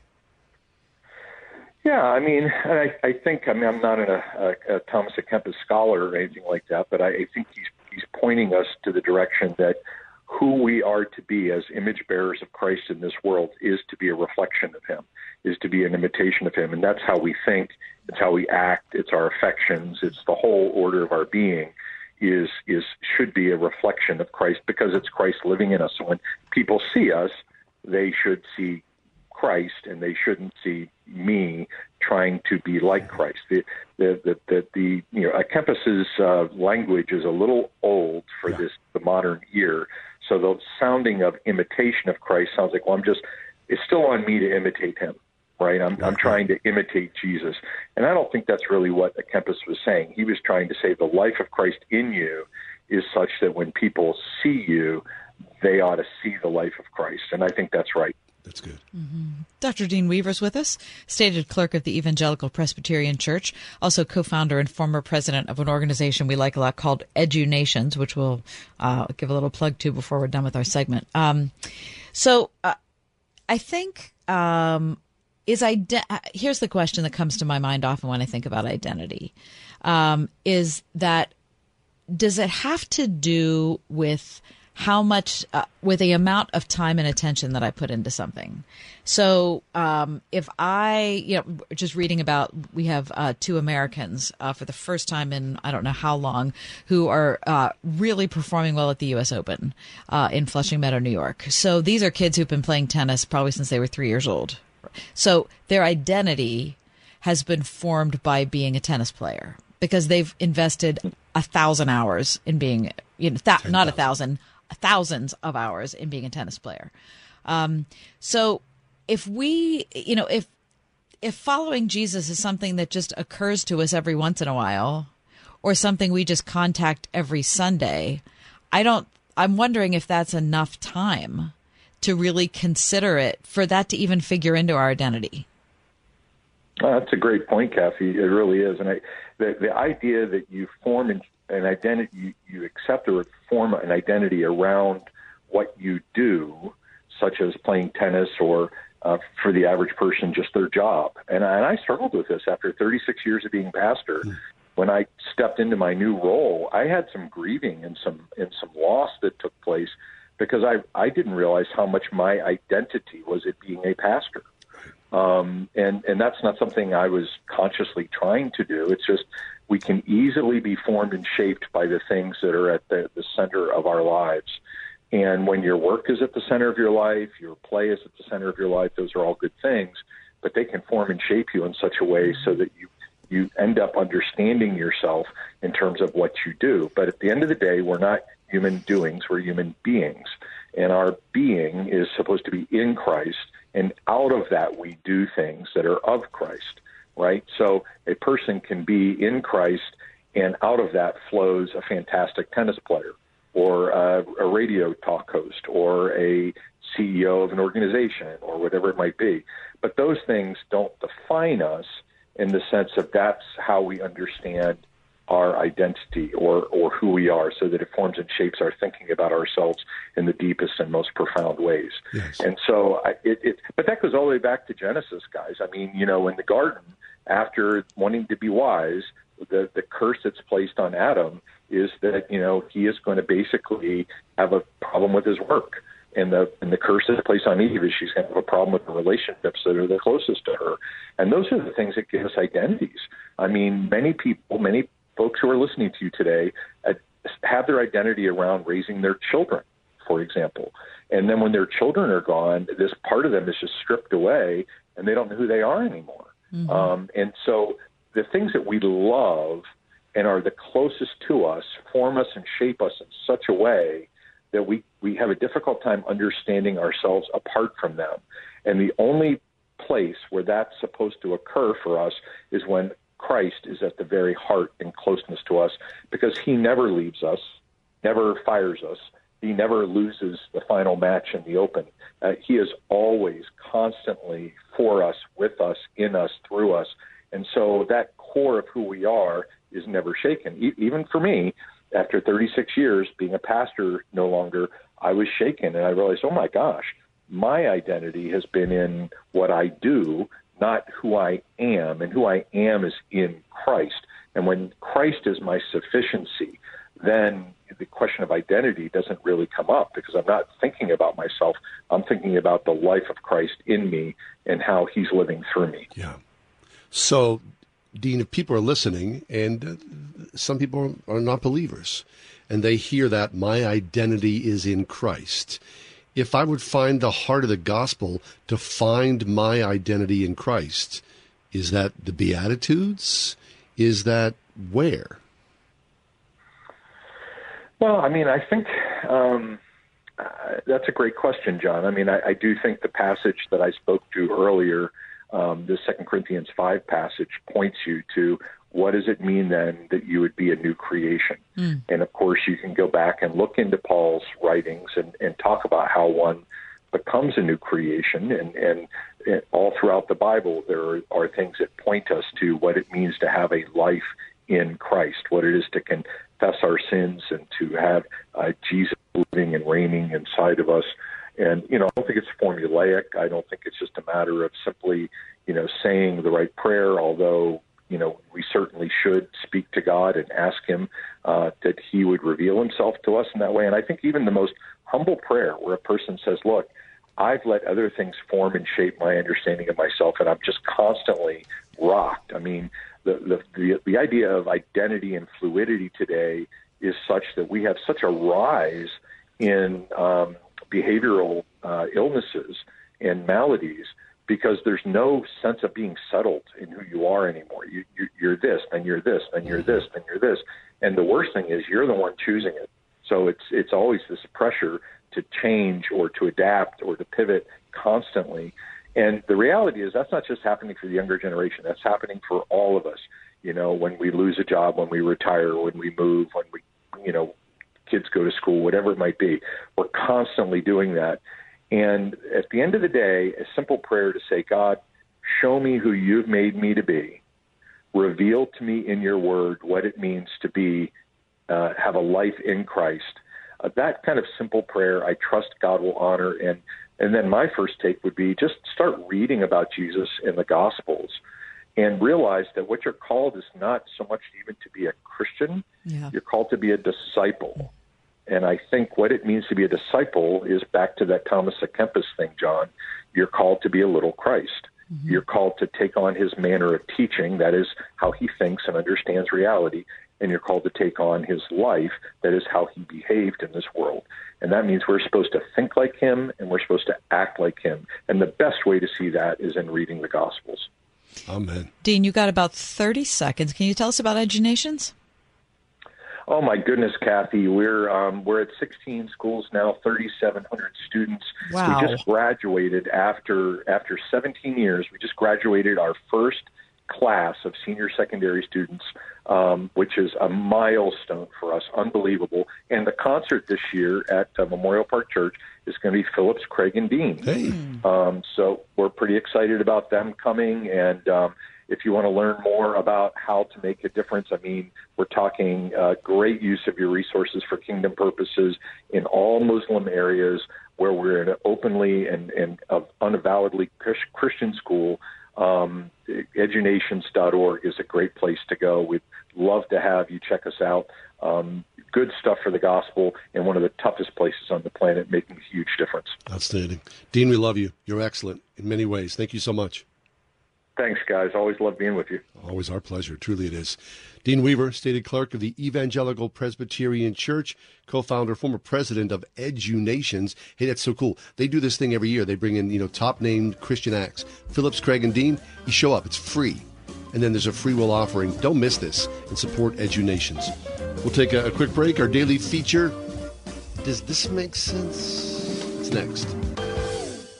The truth is that our college years are really pivotal, and it's a time to discover and to cultivate, and if you're so inclined, to see where God leads you. And that's why we're excited always to talk about Grove City College. I think back to being an undergrad myself, and early on, I wanted to get a job, but I wanted to get good grades. And then somehow during, in the middle of my freshman year, I started thinking, why do I want to... of course, I want to make my parents happy, but you're in college. Maybe your parents don't care as much about your grades at that point. Is that really enough motivation? Is that I just want to have a 4.0 or whatever? Is that not grades only? I don't think it can be. I know that a lot of people look at college that way and think, well, if I get the grades, then I get the job.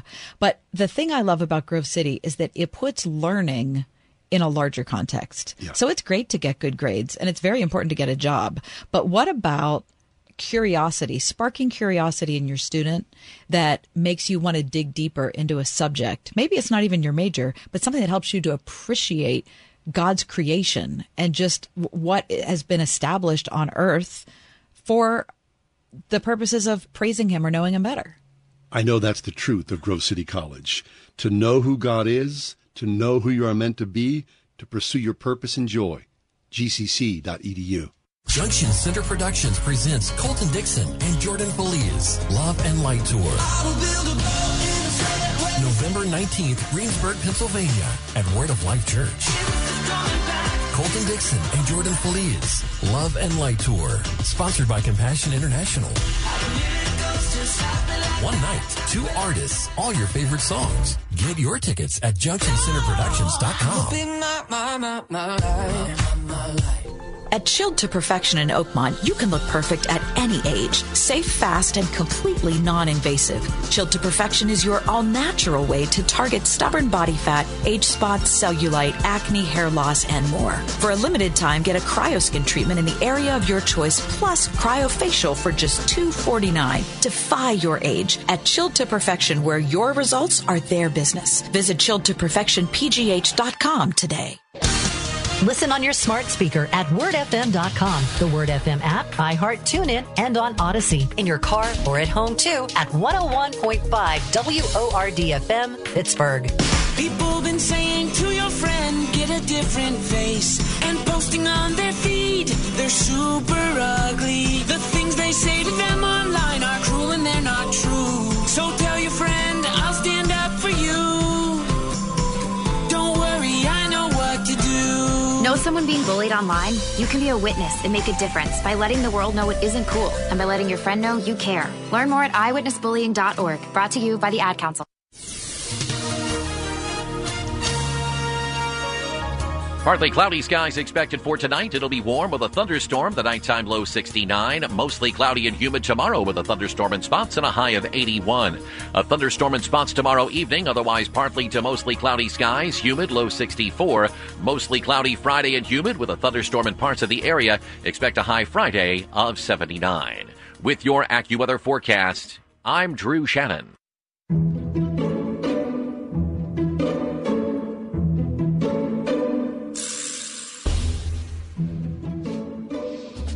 Does this make sense? Yeah, what does what make sense? Salad bar. Oh, that's a tough one. I have not had a salad bar since the pandemic. Uh-huh. But they're out, you know, you go to Eaton Park. Yep. The salad bar exists. Yep. I'm not a big fan of the salad bar. Mm-hmm. Why is that? I'm not sure why. I don't know why. Mm-hmm. There's just something about the trough. Exactly. Yeah. Uh-huh. I mean, well-intentioned and lots of variety. I mean, who am I to snub my nose at the salad bar? Right. Right? I mean, but it's not, I'm not going there. You're not? Mm-mm. And so you're saying it doesn't make sense to you? Yeah, it doesn't make sense to me. Does it make sense to you? No, I wish it did. Oh. I wish it did because, you know, I enjoy a salad. But when I go to a salad bar anywhere, and I don't think I've been to one since before COVID either, or since COVID hit. But it seems to me that you're always going up to get the least fresh salad fixings for your salad. Well, you know, there's like lots of turnover, right? I don't think it's stale. It just seems every salad bar. I mean, I used to go to salad bar at Pizza Hut a lot. Now, yeah, first of all, I don't think there's a lot of nutrition there, but also I just felt, and plus, you know, there's a lot of hands and breathing and a sneeze here and there, and, you know, an assorted cough, and I feel like maybe it just doesn't make sense. But that happens back in the kitchen when you order a salad. Right? You're right, but it's it's what you perceive. Exactly, and right. I'm perceiving that, and so I feel like it doesn't make sense. Yeah, it doesn't make sense for me. All right, does this make sense? The car cell phone holder. Oh, yeah. Yeah. Well, John, I would say that it absolutely makes sense, except that I've never found one that really works. Me too. I've gone through several. So I want it to make sense, but it currently doesn't. They always break. More than anything, it's a distraction. Mine falls off. Right. I have one that fastens onto the rearview mirror. It's a mess. My phone just sits next to me, or it sits in the cup holder.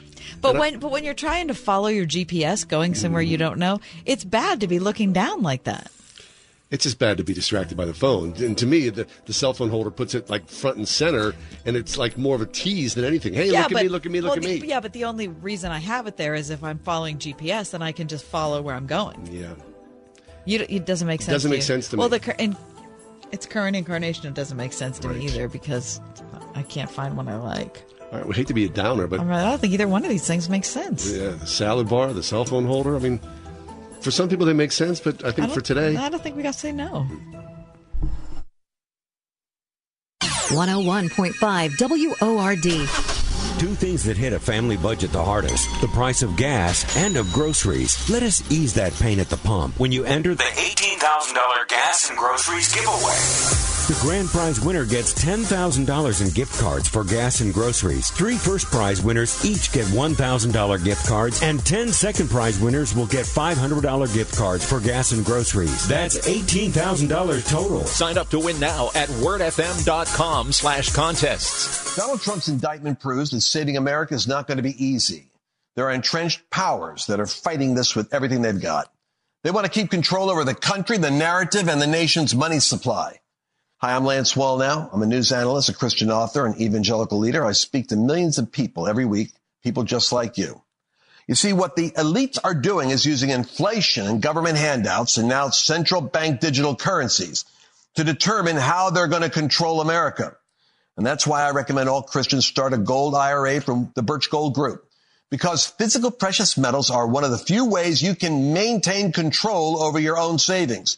To get a free info kit on gold IRAs, text the word FAITH to 989898. Birch Gold Group is the only gold company I trust. Get their free info kit and you'll see why a gold IRA can help you. There are no strings attached. Text the word faith to 989898, and you're going to be blessed by taking action right now. This is a special notice to all U.S. taxpayers with back taxes to the IRS. Billions in tax relief is now being made available to struggling taxpayers, giving thousands, even tens of thousands of dollars in savings away to those who qualify. If you're facing wage garnishment, threatening letters, audits, liens, levies, or already in a payment plan, you can now expedite the resolution to your tax problem, end collections, and even qualify to reduce a large portion of what you owe. Stop IRS Debt has established a relief hotline for you to call to check what savings and options you qualify for. Dial 800-759-3413. With many people facing job loss and rising cost of living, these special IRS initiatives are designed to aid delinquent taxpayers with the relief that they need to get a fresh start. For a free consultation to see what savings you qualify for, call 800-759-3413. 800-759-3413. 800-759-3413. We get it. You're busy. You don't have time to waste on the mainstream media. That's why Salem News Channel is here. We have hosts worth watching, actually discussing the topics that matter. Andrew Wilkow, Dinesh D'Souza, Brandon Tatum, and more. Open debate and free speech you won't find anywhere else. We're not like the other guys. We're Salem News Channel. Watch anytime on any screen for free 24/7 at snc.tv and on Local Now, Channel 525.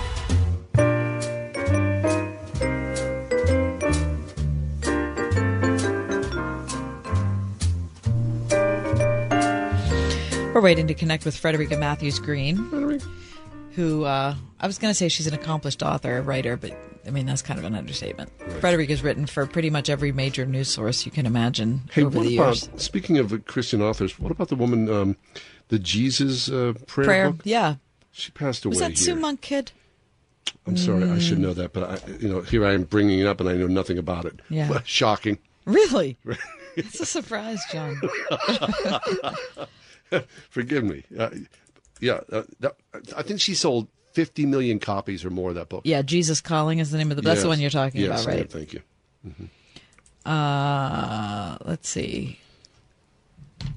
Yeah, 77. I know it wasn't Sue Monk Kidd. It's Sarah Young. Sarah Young from Australia. She was a child of missionary parents, and people have a problem with that book. Do you have a problem with that book? No. I mean, I think it has its place. I spent a lot of time in that book. Did you? When my dad was dying. Yeah, I spent a lot of time in that book. I feel like it's not the only book that someone should read. It's not like it's just a tool. It's not like it sums up the gospel in all of its forms. It doesn't do that. No. But I think it has a very particular place that it can, when someone is either learning about Jesus for the first time or really seeking to connect. And that's what Jesus Calling, I think, really does. Someone who really wants to connect with Christ, and just either that's outside of their practice or it just, they don't get Jesus, and it feels very formulaic, or Jesus seems like a plain old historical figure, or there's just no relationship to be found. I think that book can really help. My wife loves that book. Yeah. It doesn't speak to me. Yeah, I understand that. I've tried to connect with it more than several times. Mm-hmm. I have no problem with the theology of it. I do not believe it's, Jesus, someone's channeling Jesus or something like that. Mm-hmm. It did receive a lot of criticism. Yeah. Yeah.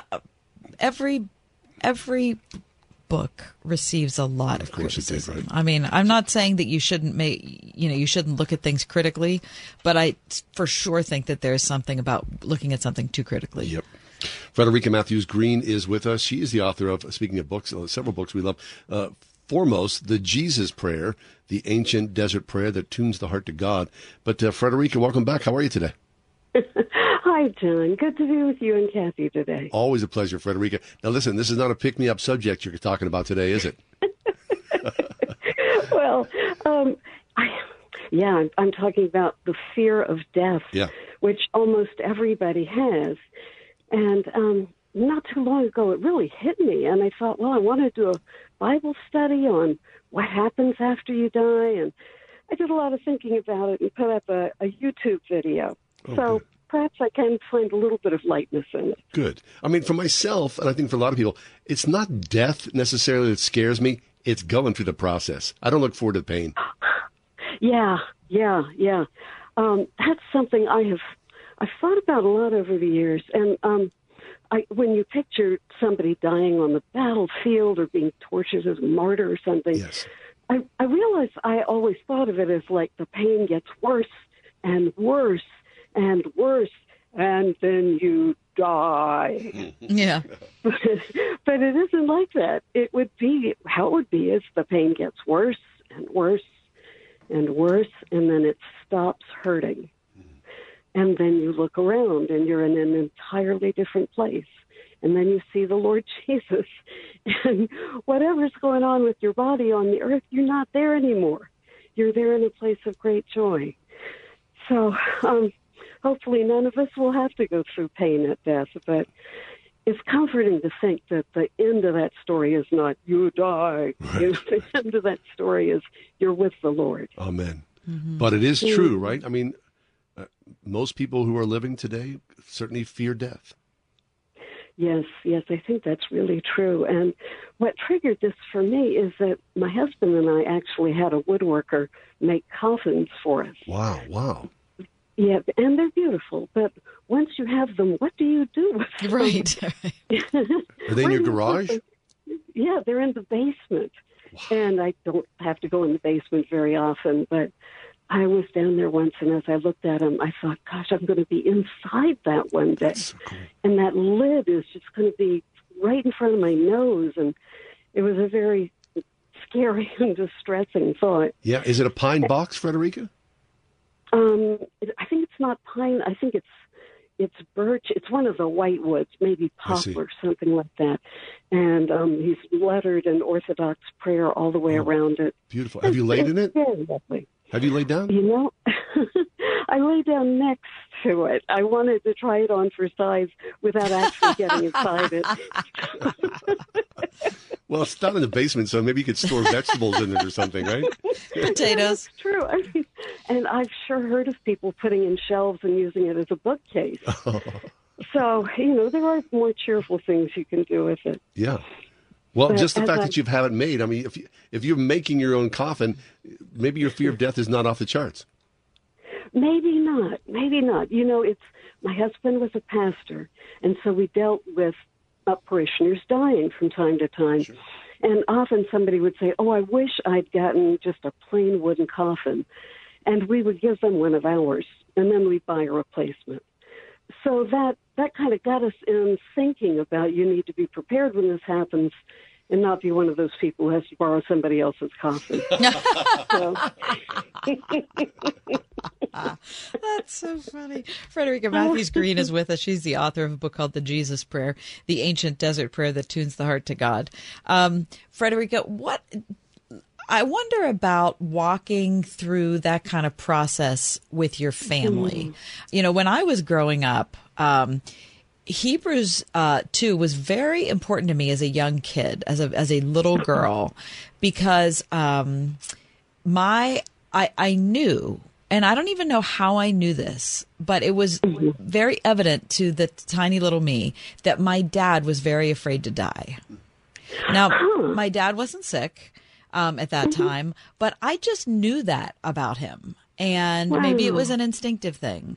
But I was really touched, and I really held on to the hope of Jesus that Hebrews 2 talks about, which is that, you know, he sets free people who all their life have been held captive by their fear of death. Yes, so true. And of course, I saw that. John and I both saw it in the life of my dad. Like he was set free from that before he died. Good. So, but anyway, how do you, like, I wonder how, is that something that you think of? Is that something that you've talked to your kids about? My kids are all in their 40s now, so they're not really kids. And two of them are pastors and one's a subdeacon. So it is something we've talked about, but mostly it's the effect of being an Orthodox Christian and having so many references to the resurrection in our worship and verses that are, or songs, hymns that are just teaching you how to think about death and how to approach it. It's like this whole world is corrupt and in the grip of death and the evil one because of our sins. And it's like everybody through all eternity, everybody sins and everybody dies. Mm-hmm. And it is that fear of dying that makes people desperately cling to pleasures or other parts of life. It spurs that desperation. Yeah. And only Jesus can take that away. I'm so glad that worked out for your dad, though, probably by your prayers. Mm. The goodness of God. Oh, amen. Frederica, talk about, I'm going to change subject for just a minute. For people who heard you say, well, you know, our Orthodox faith, you know, talks about the resurrection very often. For people who wonder what the term Orthodox means, can you go back to the basics and talk to our listeners who maybe have never heard that term and don't know what the heck kind of church it is? Right. And it's not Orthodox Judaism, which some people assume. Way back at the beginning, in the first and the second century, when the church was just starting, there was an original community, the body of Christ, the apostles who were going out as evangelists.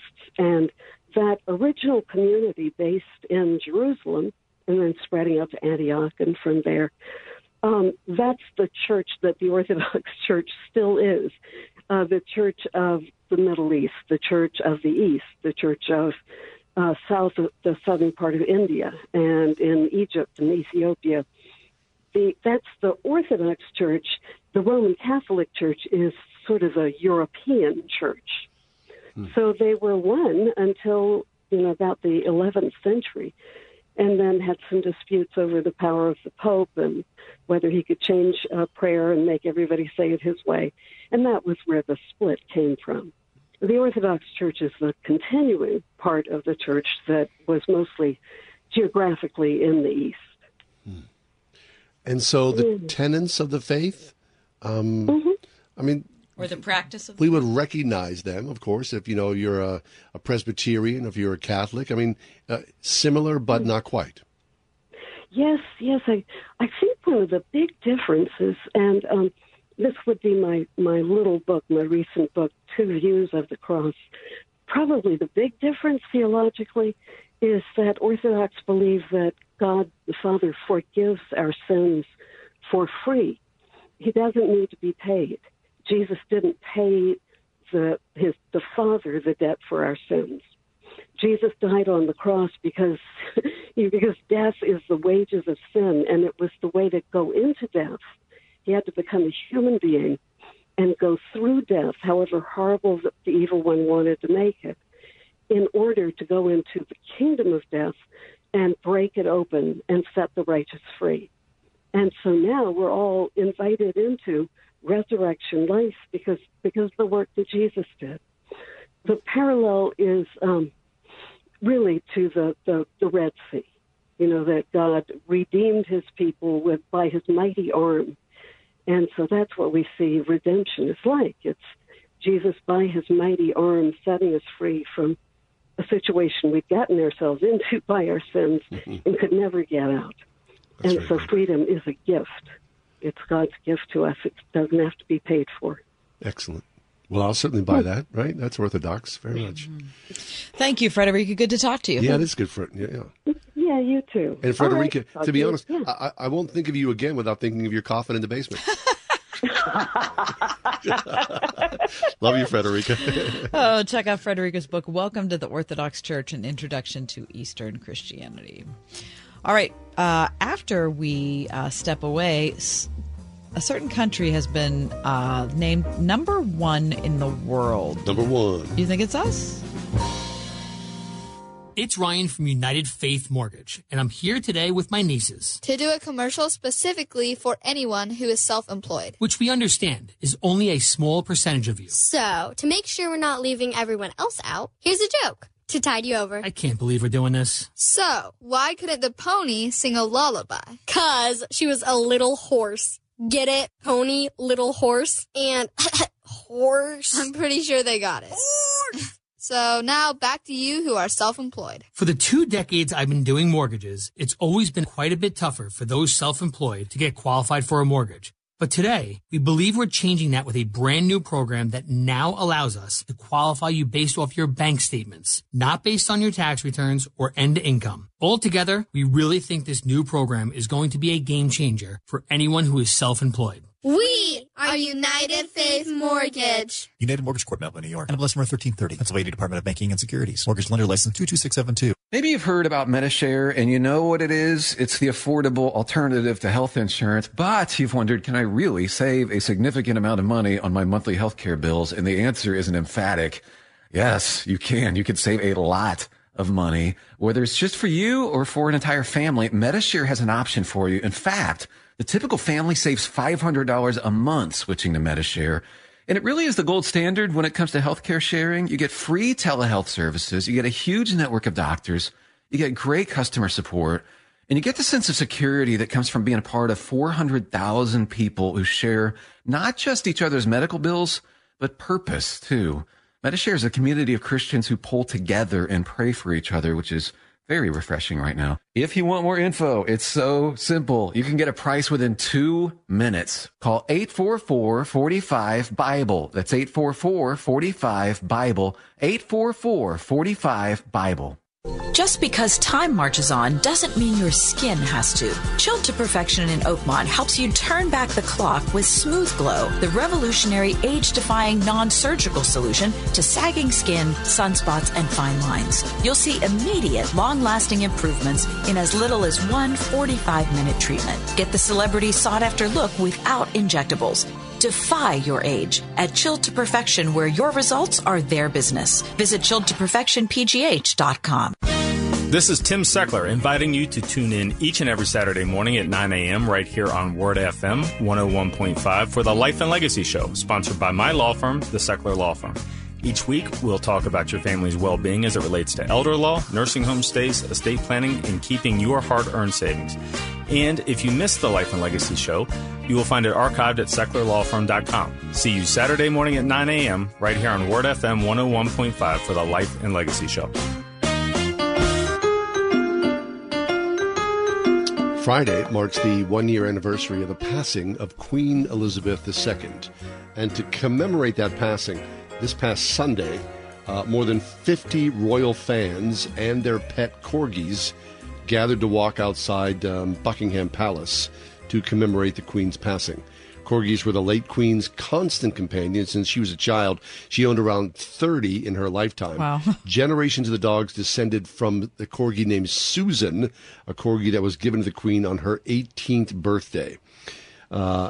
Agatha Gilbert, it's a very British name, says, quote, "I can't see a better way to remember her than through her corgis, through that breed that she loved and cherished throughout our life.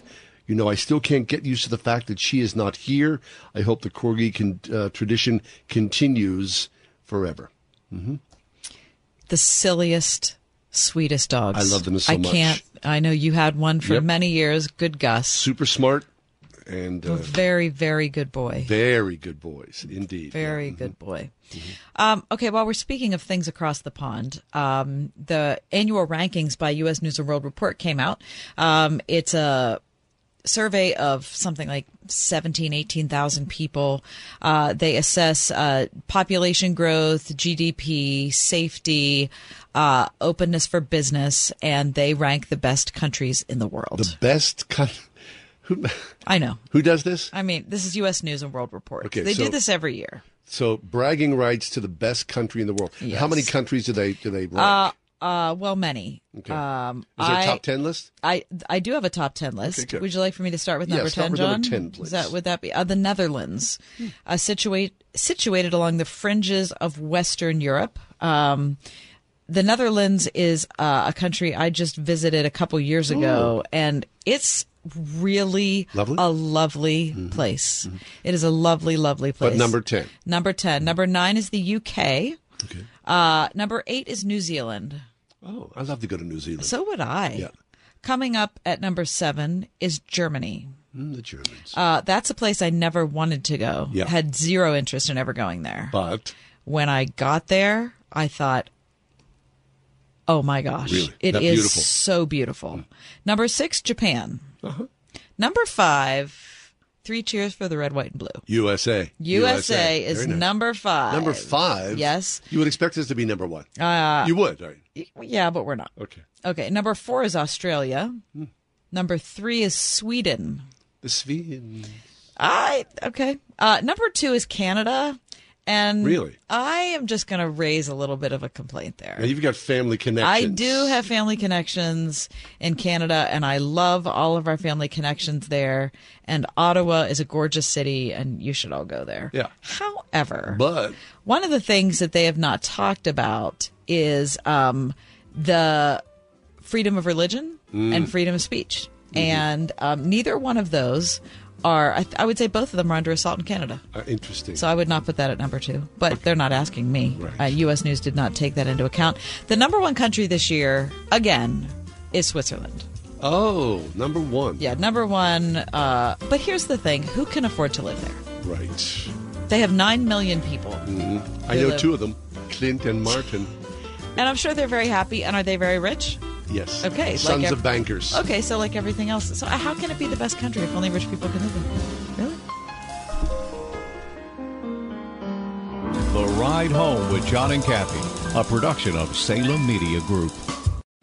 3-star General Michael J. Flynn, head of the Pentagon Intelligence Agency, knew all the government's dirty secrets. He was one of the most respected generals in the military. Flynn knew what the intel world had been up to. He understood its funding. He ordered the first audit of the use of contractors. This set off alarm bells.